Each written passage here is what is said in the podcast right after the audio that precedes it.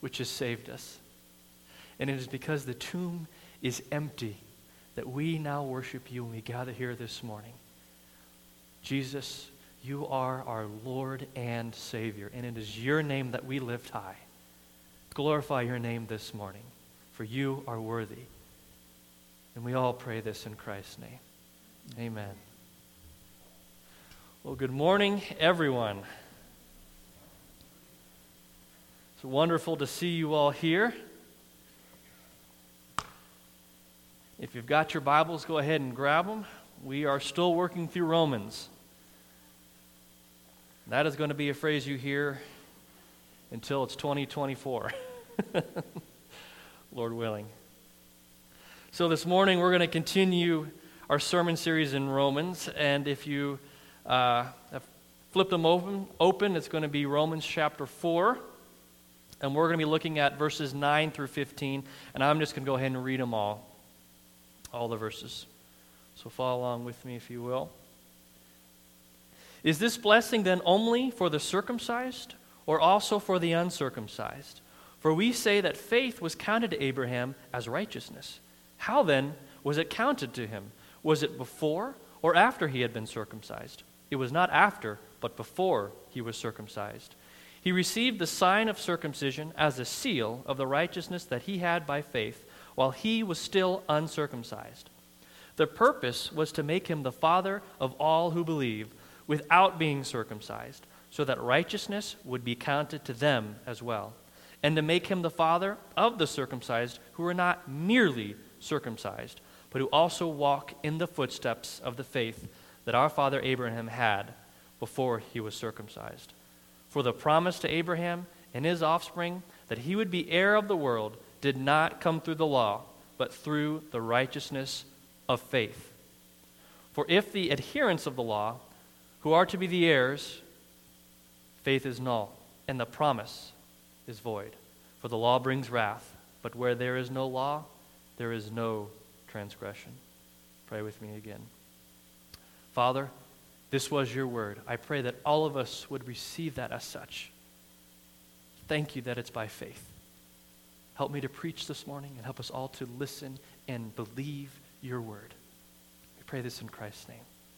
Amen. So this morning, we'll be picking up Paul's argument right where Pastor Eric left off last week, if you remember his sermon. And if you did not listen to his sermon, from last week, I would highly encourage you to hop on. I believe it's on Spotify and Apple Podcast and listen to that. Just not right now. but it would be a great one to listen to if you did not hear it. So last week, Eric hammered home that faith alone is the doctrine on which the church will rise or fall, by faith alone. And today we're going to continue in that train of thought by following Paul's argument. So, the main question I want us to look at this morning the main question that I think Paul is asking is that is this blessing then only for the circumcised or for the uncircumcised? Or another way to put it is who is this blessing for? Who is this blessing for? So before we get into that, I think we need to back up a little bit and ask and remind ourselves what is this blessing? What is this blessing? So back up with me and look at verses 6 and 7, which Eric looked at last week in part. Just as David also speaks of the blessing of the one to whom God counts righteousness apart from works, blessed are those whose lawless deeds are forgiven and whose sins are covered. Blessed is the man against whom the Lord will not count his sin. So, what is this blessing that Paul is talking about? It's the same blessing that David mentions. Blessed are those whose sins are forgiven, covered, and not counted against them. And in the second half of verse 9, Paul says, For we say that faith was counted to Abraham as righteousness. So, another way to say what Paul is saying is Abraham was justified by faith. By faith. So, the blessing is to be justified which means to be declared righteous, like Eric talked about last week, to be declared righteous. Everyone in this room, we're not practically righteous. We have no righteousness in us of ourselves. We can walk in obedience, but it's always going to be with sin and imperfect. But God has declared us righteous as if we were, which means that our sins are not counted against us, they're not counted against you. So those who have the righteousness of Christ accredited to their account because they need it, because they don't have any righteousness of their own, are those who are blessed. And the only way this happens is by grace alone, through faith alone, in Christ alone. Come on, this is review from last week, so this is nothing new.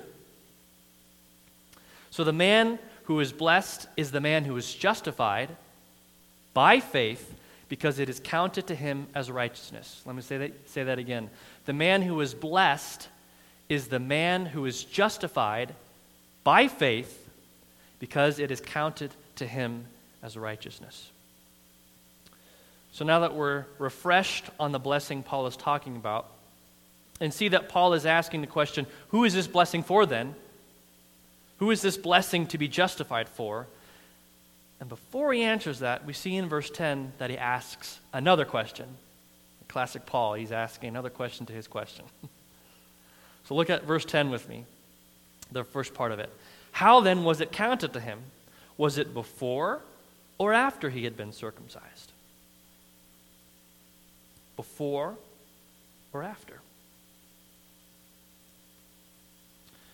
So this brings us to the second thing I would like us to examine is what does circumcision have to do with this?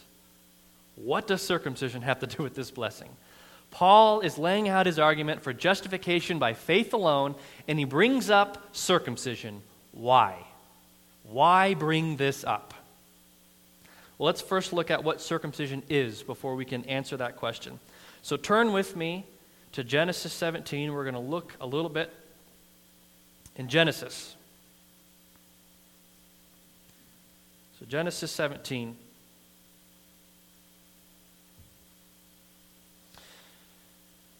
Here we're going to find that God is making a covenant with Abraham. And if you're familiar with the Genesis story and the story of Abraham, then you know this is not the first time God has made this promise to Abraham. Genesis 12 and Genesis 15, God made this same promise. So look with me at verses 6 and 7 in chapter 17. I will make you exceedingly fruitful, and I will make you into nations, and kings shall come from you, and I will establish my covenant between me and you and your offspring, or seed, after you, throughout their generations, for an everlasting covenant, to be God to you and to your offspring or seed after you.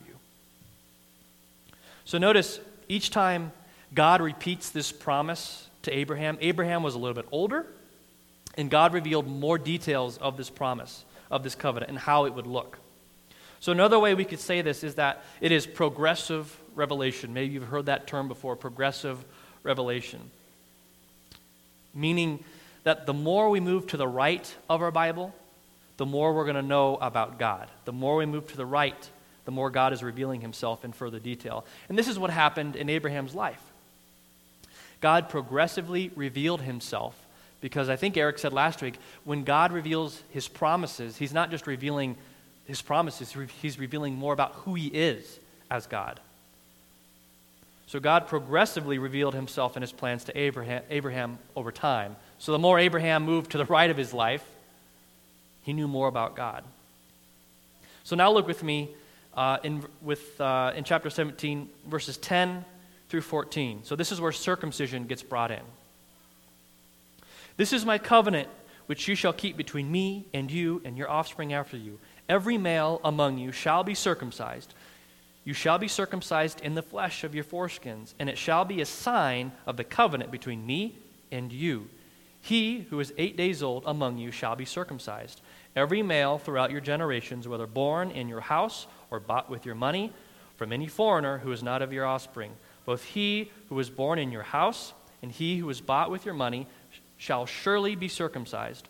So shall my covenant be in your flesh an everlasting covenant. Any uncircumcised male who is not circumcised in the flesh of his foreskin shall be cut off from his people. He has broken my covenant.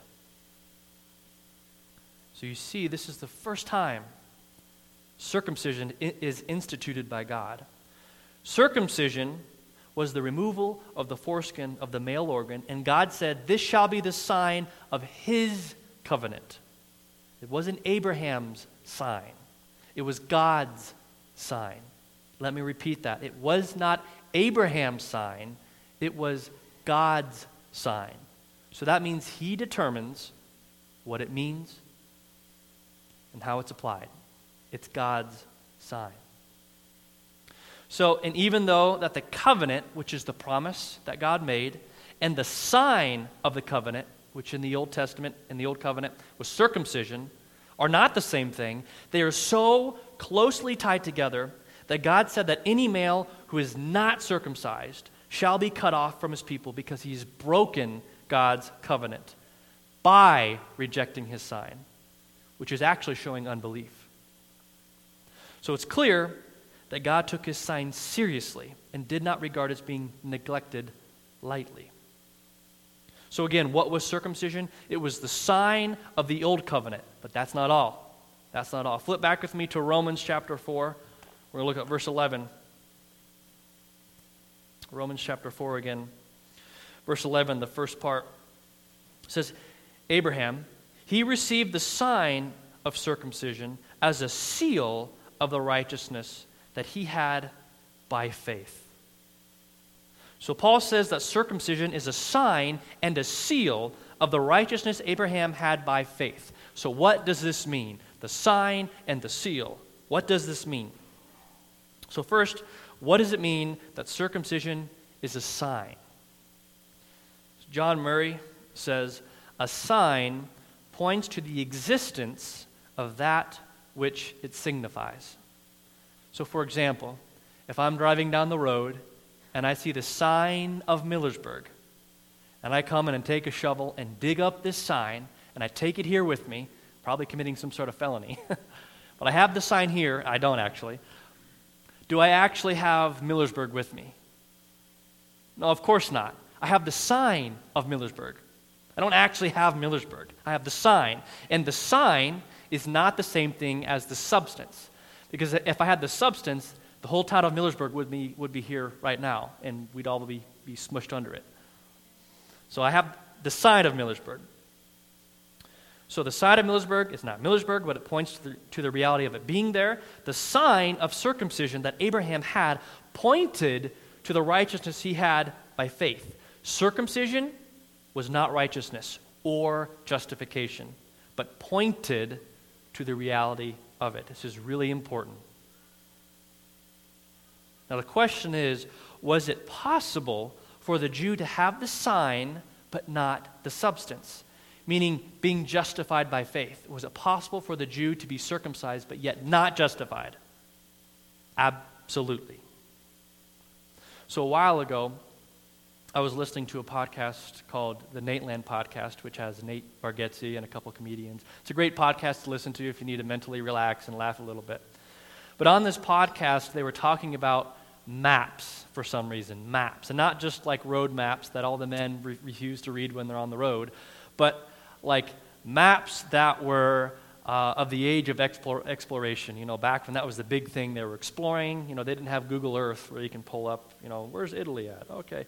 It was, they had to go explore it and they had to walk Italy and they mapped it out. It's kind of why you see some of the ancient maps look a little funky. It's kind of like the picture, but not really since we have, you know, Big Brother and their cameras all over the place, being able to, to look at, at the world.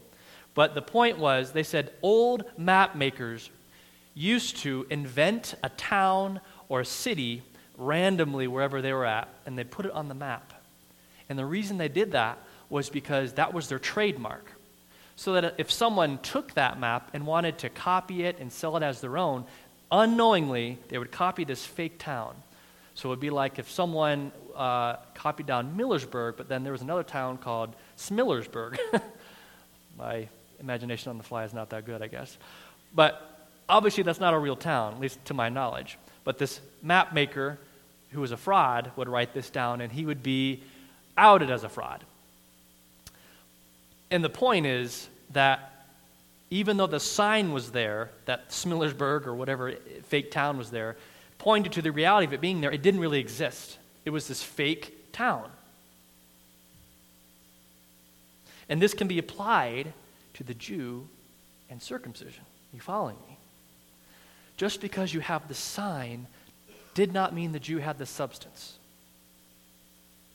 It's really important that we understand that. So look back with me at Romans chapter 2, verses 28 and 29. For no one is a Jew who is merely one outwardly, nor is circumcision outward and physical, but a Jew is one inwardly, and circumcision is a matter of the heart, by the Spirit, not by the letter. In verse 28, Paul isn't saying that the sign of the old covenant wasn't physical. Of course, it was physical. He is saying that it pointed to the ultimate reality, which was circumcision of the heart by the Spirit through faith, which was not a physical thing. And if you didn't have the circumcision of the heart, then it was as if you didn't have the circumcision at all, because it was meaningless. Without the substance, it was like the physical thing, the outward sign is meaningless. Just like Millersburg. If Millersburg didn't exist and the sign was still there, what good is the sign other than, other than deceiving people? So, second, that's the sign. It's pointing to the reality of, of, of the substance. The second thing is what does it mean that circumcision is a seal? A seal. John Murray says again a seal authenticates, confirms, and guarantees the genuineness of that which is signified. So, the seal image that Paul is using may be somewhat archaic or unfamiliar with us today. And I'm not talking about the animal either, um, even though they're fun to watch on Animal Planet. Um, the seal was the idea of a wax seal that would be added to a letter or a scroll that a king or an important official would stamp with their ring to show that this letter was from them, like a stamp of authentication. And what this seal also meant was not, that, not just that it's from the king or this important official, but it also meant that they guaranteed the contents of the letter, whatever it promised, if the proper conditions were met. It was a promise. I remember back when Lindsay and I were planning our wedding, and uh, I know I was thinking about this. I can't remember if I bought the wheel, uh, the, the wax seal kit, or if it was gifted to me. It was a gift, okay. It was a gift to me, and I was really excited because I wanted a wax seal kit. And if you've ever used one before, you have this little stick of wax, and you have a, you're supposed to melt it, and you have a candle or some sort of lighter, and you melt it over the envelope, and then once the little blob of wax falls, you take your ring or your, the, there's a stamp, and you'd stamp it down and kind of press it down, let it solidify. Well, we got one with a big E, you know, for Eaton. We're going to stamp all of our all of our wedding invitations with that. But the whole process of doing that was a nightmare. So we ended up just doing um, family and maybe some close friends. Um, and there was one invitation that I did that was just perfect. I mean, it looked good. And I took it to my friend who was, it was addressed to, and I was bragging about this seal. And, and he just tore it off and gave it right back to me. And uh, you better believe I still have it today. I was pretty, pretty happy with my seal. So that's been sitting in my office for a while. But uh, it was my prized possession. Uh, anyways, I bought the wax seal kit for fun. But back in Paul's day, this, this wasn't a fun to do hobby. This was how letters from important officials were authenticated. You know, official letter from the king means this is legit, this is the real deal. And Bryan Chapell says circumcision was God's way of marking his people with a visible pledge to honor his covenant for those who expressed faith in him. Just as a seal is a pledge of its author that he will uphold his promise when described conditions are met, so circumcision was God's pledge to provide all the blessings of his covenant when the condition of faith was met. So again, circumcision was a sign, which was pointing to the reality of the substance. pointing to the reality of righteousness by faith possessed, and a seal guaranteeing that all those who trust in God by faith alone will be justified. But if you look back in verse 10, we see that Paul makes a big deal about the order of circumcision. The order of circumcision.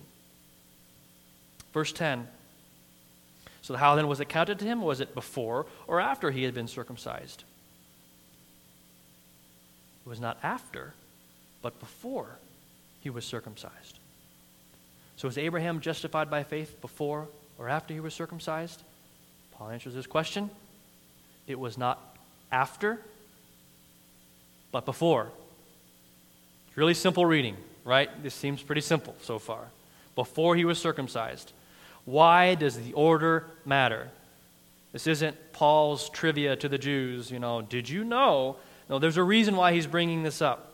Why does this matter?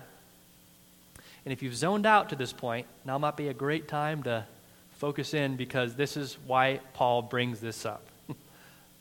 so after Paul says in the first part of verse 11, he received the sign of circumcision as a seal of the righteousness he had by faith while he was still uncircumcised. It was why? What was the purpose then? He goes on. Read the rest of verse 11. The purpose was to make him the father of all who believe without being circumcised, so that righteousness would be counted to them as well. You see, circumcision came after Abraham was justified to make this exact point. Justification comes through faith alone. Period. In Genesis 15, it says that Abraham believed God and it was counted to him as righteousness. 14 years later, in Genesis 17, God then institutes circumcision. If circumcision had anything to do with, with justification of those under the old covenant, then it seems really odd that it happened 14 years after in Genesis 15, where God says, Your faith is counted as righteousness, and then institutes it in, in chapter 17. Seems really odd, 14 years later. As John Murray says again, circumcision could have no instrumentality, no means in Abraham's justification by faith. And therefore, that justification by faith is as relevant to those who are uncircumcised as those who are circumcised. You see what's going on here? Look at verse 12. And to make him the father of the circumcised who are not merely circumcised, circumcised, but who also walk in the footsteps of the faith that our father Abraham had before he was circumcised. The reason circumcision came after justification by faith was so that Abraham would become the father of all, of all who believe.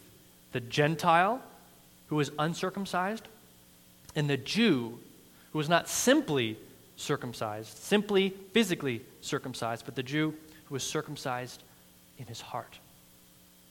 Justification by faith for Jew, for Gentile. Galatians 3 7 says, Those who believe are children of Abraham. Those who believe. You probably all know the song. Father Abraham had many sons, many sons had Father Abraham. I am one of them, and so are you. So let's just praise the Lord. Right arm. So you see, all those who believe, Abraham is our father. And you see the language used in verse 12 that Abraham was the father of those who walked in the footsteps of the faith. Remember this phrase, this is really important. Who walked in the footsteps of the faith that Abraham had. The picture that Paul gives us when he says walked in the footsteps of the faith is that of marching in file. This is the image Paul is giving us marching in file. Has anyone ever seen the movie Gettysburg It's an old, old film. Uh, I, re- I, really enjoy it. Um, there's a prequel to that film called Gods and Generals. And there's a scene in that film where Colonel Chamberlain has to help train his newly formed Maine regiment to march in column. And it's a, it's a huge thing because they had to march in column and then be able to march in column and then get into firing lines. And they had to do this in prompt fashion because, you know, they were being shot at and they needed to do it quickly because the battle was going on. So this was a big thing for them to get down, to march in column. Sounds easy, but when you're doing it with a lot of men, to walk in sync, not so easy. I know a little bit about this because uh, a while ago I participated in the 150th anniversary of the Battle of Gettysburg, the reenactment, obviously, um, which was awesome to take part in. And they had to spend some time training us. There was hundreds of men there. Well, ultimately, there's thousands of men. But we spent an afternoon learning how to march in column, and we would do it over and over and over again. And then we would march in column and then get into firing lines. And so no one was shooting at us, at least that I know of. But so it was a training thing that we had to do. It wasn't very simple. And maybe that isn't the most accurate picture because when Paul says marching in file, he's saying one by one. So, like, you know, remember back in school, in line for the bathroom or you had to go to next, your next class or something, and the teacher made a big deal about stay in line. It was marching in file, not two men next to, to each other and there's men behind you. It was one line.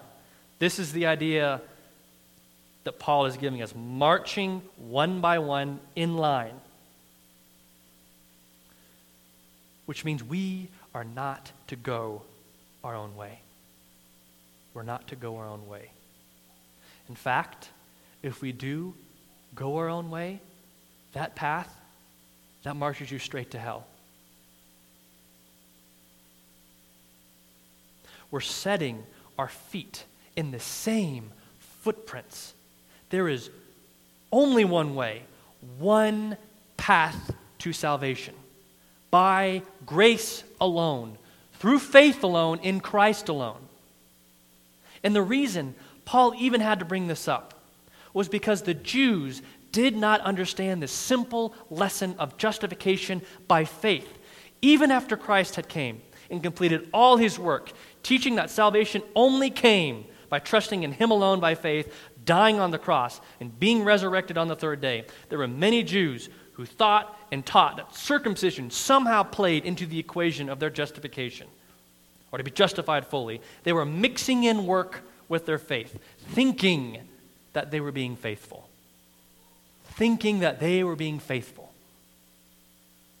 And Paul puts the thinking to death. Look at verses 13 and 15. For the promise to Abraham and his seed that he would be heir of the world did not come through the law, but through the righteousness of what? Of faith. For it is the adherents of the law who are to be the heirs. For if it is the adherents of the law who are to be heirs, the heirs, faith is null and the promise is void. For the law brings wrath. But where there is no law, there is no transgression. The promise to Abraham and his seed that they would be heirs of the world, which is just a summary of the covenant, of the promise, heirs of the world which is the same promise to us today, did not come through law or any way through obedience, through faith, through the righteousness of faith. And if the promise came through the law, which demands perfect obedience, then what point is faith? What point is faith? It becomes meaningless, void, null. Rather, the law brings wrath. It brings the wrath of God because we cannot perfectly obey. We're sinners by nature, and we are the ungodly. If you flip back to verse 5 in this chapter, the ungodly that Paul mentions. If there was no law, then there would be no transgression. But Paul already labored to explain early in Romans that we are all under law. The Jew, the, the tablets, and the Gentile written on our hearts that our conscience bears witness to. Everyone is under law, which means there is wrath because there's transgression, because we cannot perfectly obey. You following me? If justification was meant to come through obedience, through the law, then it would have come through the law. Because there's not plan A and plan B, there is just plan A. And the plan from the very beginning, from the very beginning, was through faith. Plan A, through faith. And this all seems simple, right? This seems simple. I mean, we've all heard this before. We're a highly churched area. And this lesson of justification and blessedness seems like an obvious lesson. But so often it can be the obvious lessons that we fail to learn. Many Jews who had the oracles of God for thousands of years failed to understand this basic, and I mean basic, lesson. They had Jesus in the flesh and his apostles teach this very same truth to them to their faces. And many of them failed to grasp it or outright rejected it. Why do you sit here in your seats this morning and think that you too are immune from misunderstanding this? Why do we sit here thinking, well, the Jews misunderstood it and so did these people, but I do not? I cannot. We fall into the same trap, friends. Do not think you're immune from misunderstanding this basic, basic truth. Do not realize, and the implication for the Christian today, here, here's some subtle ways I think we are twisting this in our own minds and our own hearts. Do not realize that whether you spend five minutes in prayer or the whole day, that you were not more justified? Do you not realize that whether you didn't wake up for your devotional time this week at all or last week, or you woke up this whole month faithfully, you are not more justified? Do you not realize that whether you have one verse memorized, which is probably John 3:16, or chapters of the Bible memorized, that you are not more justified? Do you not realize that if you are not walking in the same footsteps, the exact same footsteps of Abraham, that you are walking on the broad road which Jesus talks about that leads to destruction, to hell.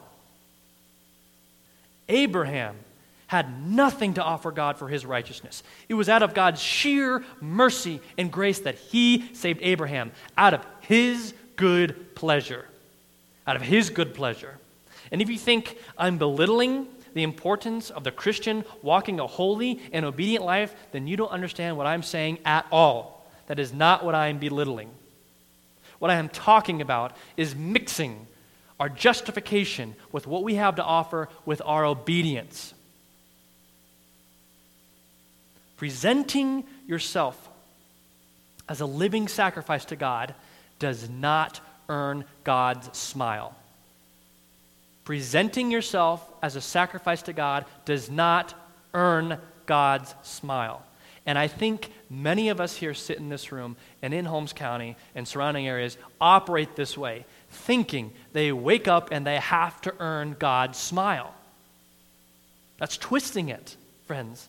In fact, as R.C. Sproul said, the only thing we can earn or the only thing we can merit is eternal damnation as Christians. Oh, it's so fundamental that we get this. So fundamental. As Christians, we start with God's smile. So, then we can offer ourselves up as a living sacrifice. We start with God's smile. That's why it's so important to preach the gospel to ourselves each and every day. If you wake up in the morning and you think, I have to earn something from God, fundamentally misunderstood the gospel. Paul is speaking to you here. It is not your work, your circumcision, that justifies you or even adds to it or keeps you justified. None of that. You start that way as a Christian because by faith, you're in Christ. By faith, you're in Christ, which means that God can do nothing but smile at you. He looks at you as if you are Christ in the sense of that you have obeyed perfectly and never broke one of his laws, and that you are holy and blameless. Is that now how, how Paul talks about in the book of Ephesians? That's how the church is going to be holy and blameless without spot or wrinkle. That is how the Lord looks at you if by faith you trust in him. We have God's smile, church. We don't need to earn it. Our justification has nothing to play with how well we've obeyed. Please understand this. And to say further, we're also not justified by a mere outward walk or a mere profession of faith. Not a profession of faith. Where maybe some of us in this room grew up in the walk the aisle culture, walk down to the altar, and then you would maybe sign your Bible on the date that you did this, or you'd sign your card. This is the date that I was saved. My friends, if that is what we are looking back to as our assurance of salvation, that I am justified, you've twisted it completely. That is not what we look to. We look forward to the cross continuing trusting in Him. Because if we're looking back to some past event, and some of us might have a grand testimony, and some of us were always raised Christian, and we never knew a day that we didn't know the Lord Jesus Christ. And praise God for that. That should be the normal Christianity. And that's what God normally wants for families, for children, never to know a day where they never said, I don't know Jesus. But they grew up in the faith. But there's many of us in this room who don't, or have family members in this room who don't have that testimony. And yet, God, by His sheer grace, saved them. And that is a tremendous blessing as well. And they have the story of they were walking in darkness. And God qualified them for the kingdom of light, for the Son of light, the Son of His love. So, a mere profession. Here's what I have. You know, some, some people, they have it right in the front of the Bible. And I'm not saying it's bad to have that there. But that's not what our anchor is. That's not what we're, we're resting in. Looking forward to the cross. That's like uh, resting in your profession of faith. But back in the prayer room, we were talking about how many will say, Lord, Lord. Well, they, sure, they certainly professed faith. Lord, Lord, I did all this. Look at my works. I professed. I never knew you, the Lord Jesus says. I never knew you.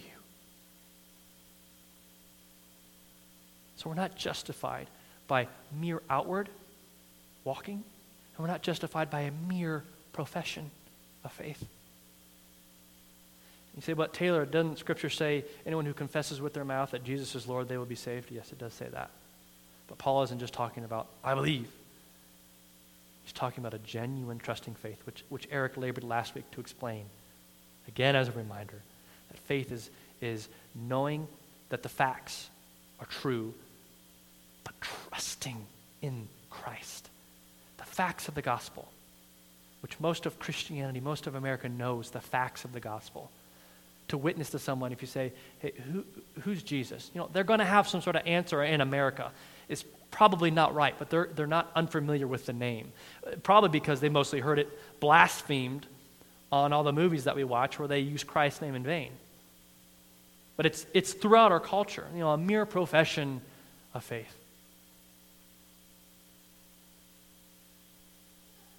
It's a trusting your entire life to Christ.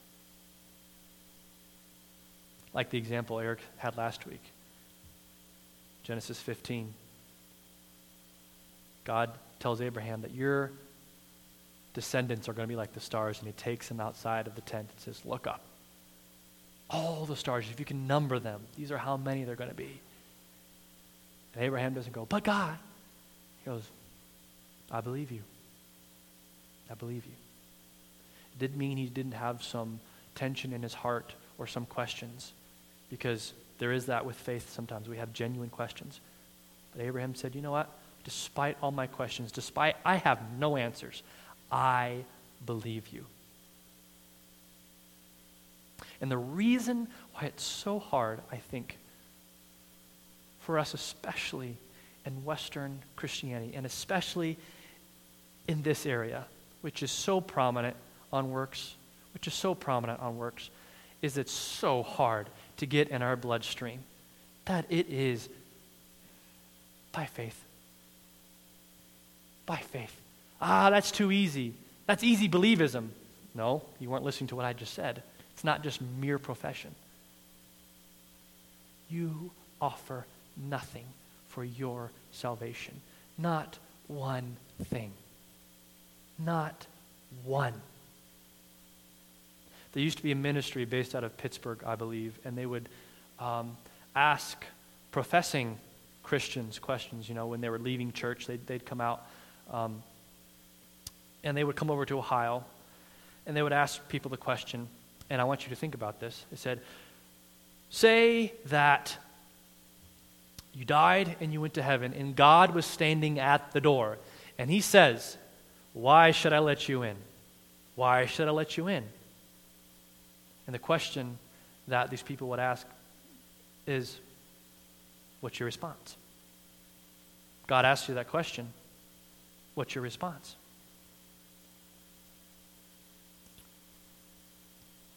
And if your response is anything less than Christ, Christ. Because I, I believed in him. I did this. I did that. You know, I uh, was faithful to come to church my whole life, never missed a day. I drive a horse and buggy. I don't drive a car.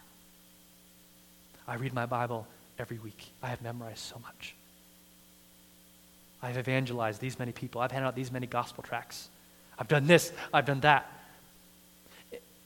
And the sad thing is, with those questionnaires, the response back was overwhelmingly, oh, well, God has to let me in. I said, oh, yeah, well, you know, because the gospel. But, I mean, I did this, I did this. Somehow that we have made ourselves acceptable in any way. We've twisted the gospel completely, totally.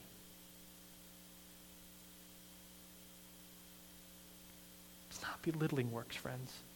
It's where does works fit into the Christian life? If we mix that up, we've misunderstood the gospel. By faith alone, it really is that simple.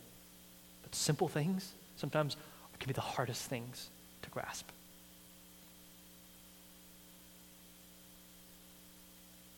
And the thing is, we know more than Abraham. Abraham believed in the promise, believed in God's promise, but we know the name of that promise. We know who that promise is Jesus Christ. Much more responsibility do we have, even than Abraham, because we know Christ, our Lord and Savior.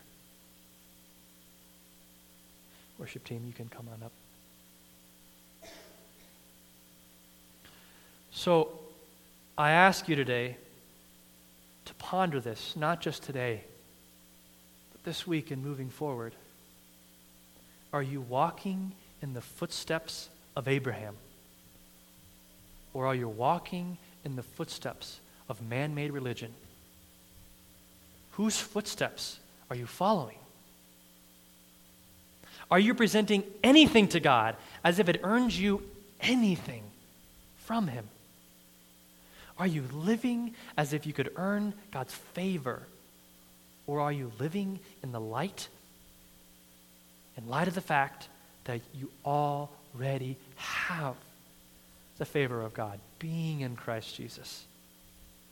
You are no more justified from the very first moment you believe to the very last moment you breathe, being called home to the Lord. You are not more justified today than you were last Sunday when you were sitting here. This lesson is simple. Don't miss it. Some of you in this room right now may walk away with hardened hearts, being deceived, and miss this. Understanding this intellectually, but being deceived in our hearts. The blessing is to be justified, to be declared righteous in Christ. And this blessing is to all who believe. Believe in Christ and all who he is and all he has done. Your works play no part in your standing before God. Praise God for that. It is all by grace. And what freedom that brings to our life because we sin and we sin miserably sometimes. Praise be to God, it is by His grace and grace alone. Christians, we have something to sing about then, something to praise about. For those in this room who know this truth, it's an amazing truth, but for those in this room who do not know this truth, under the wrath of God still, turn to Him today. Believe in Him. It is really that simple. Let's pray. Heavenly Father, thank you that it is by your grace alone that saves us. We have nothing to present to you for our salvation. You were so, so kind to give us your Son, who not only died for us, but who lived for us, who lived the life we could not live, so that when you when we stand before you one day, O oh Lord, you do not look at what we have done as far as how to get into the kingdom. You look at Christ. It's amazing, Lord. May this truth go forth in our hearts today, and may we be motivated to share this with those who don't grasp this. Lord, by your Spirit. Encourage us today with this truth. And we pray all this in Christ's wonderful, majestic name. Amen. Amen.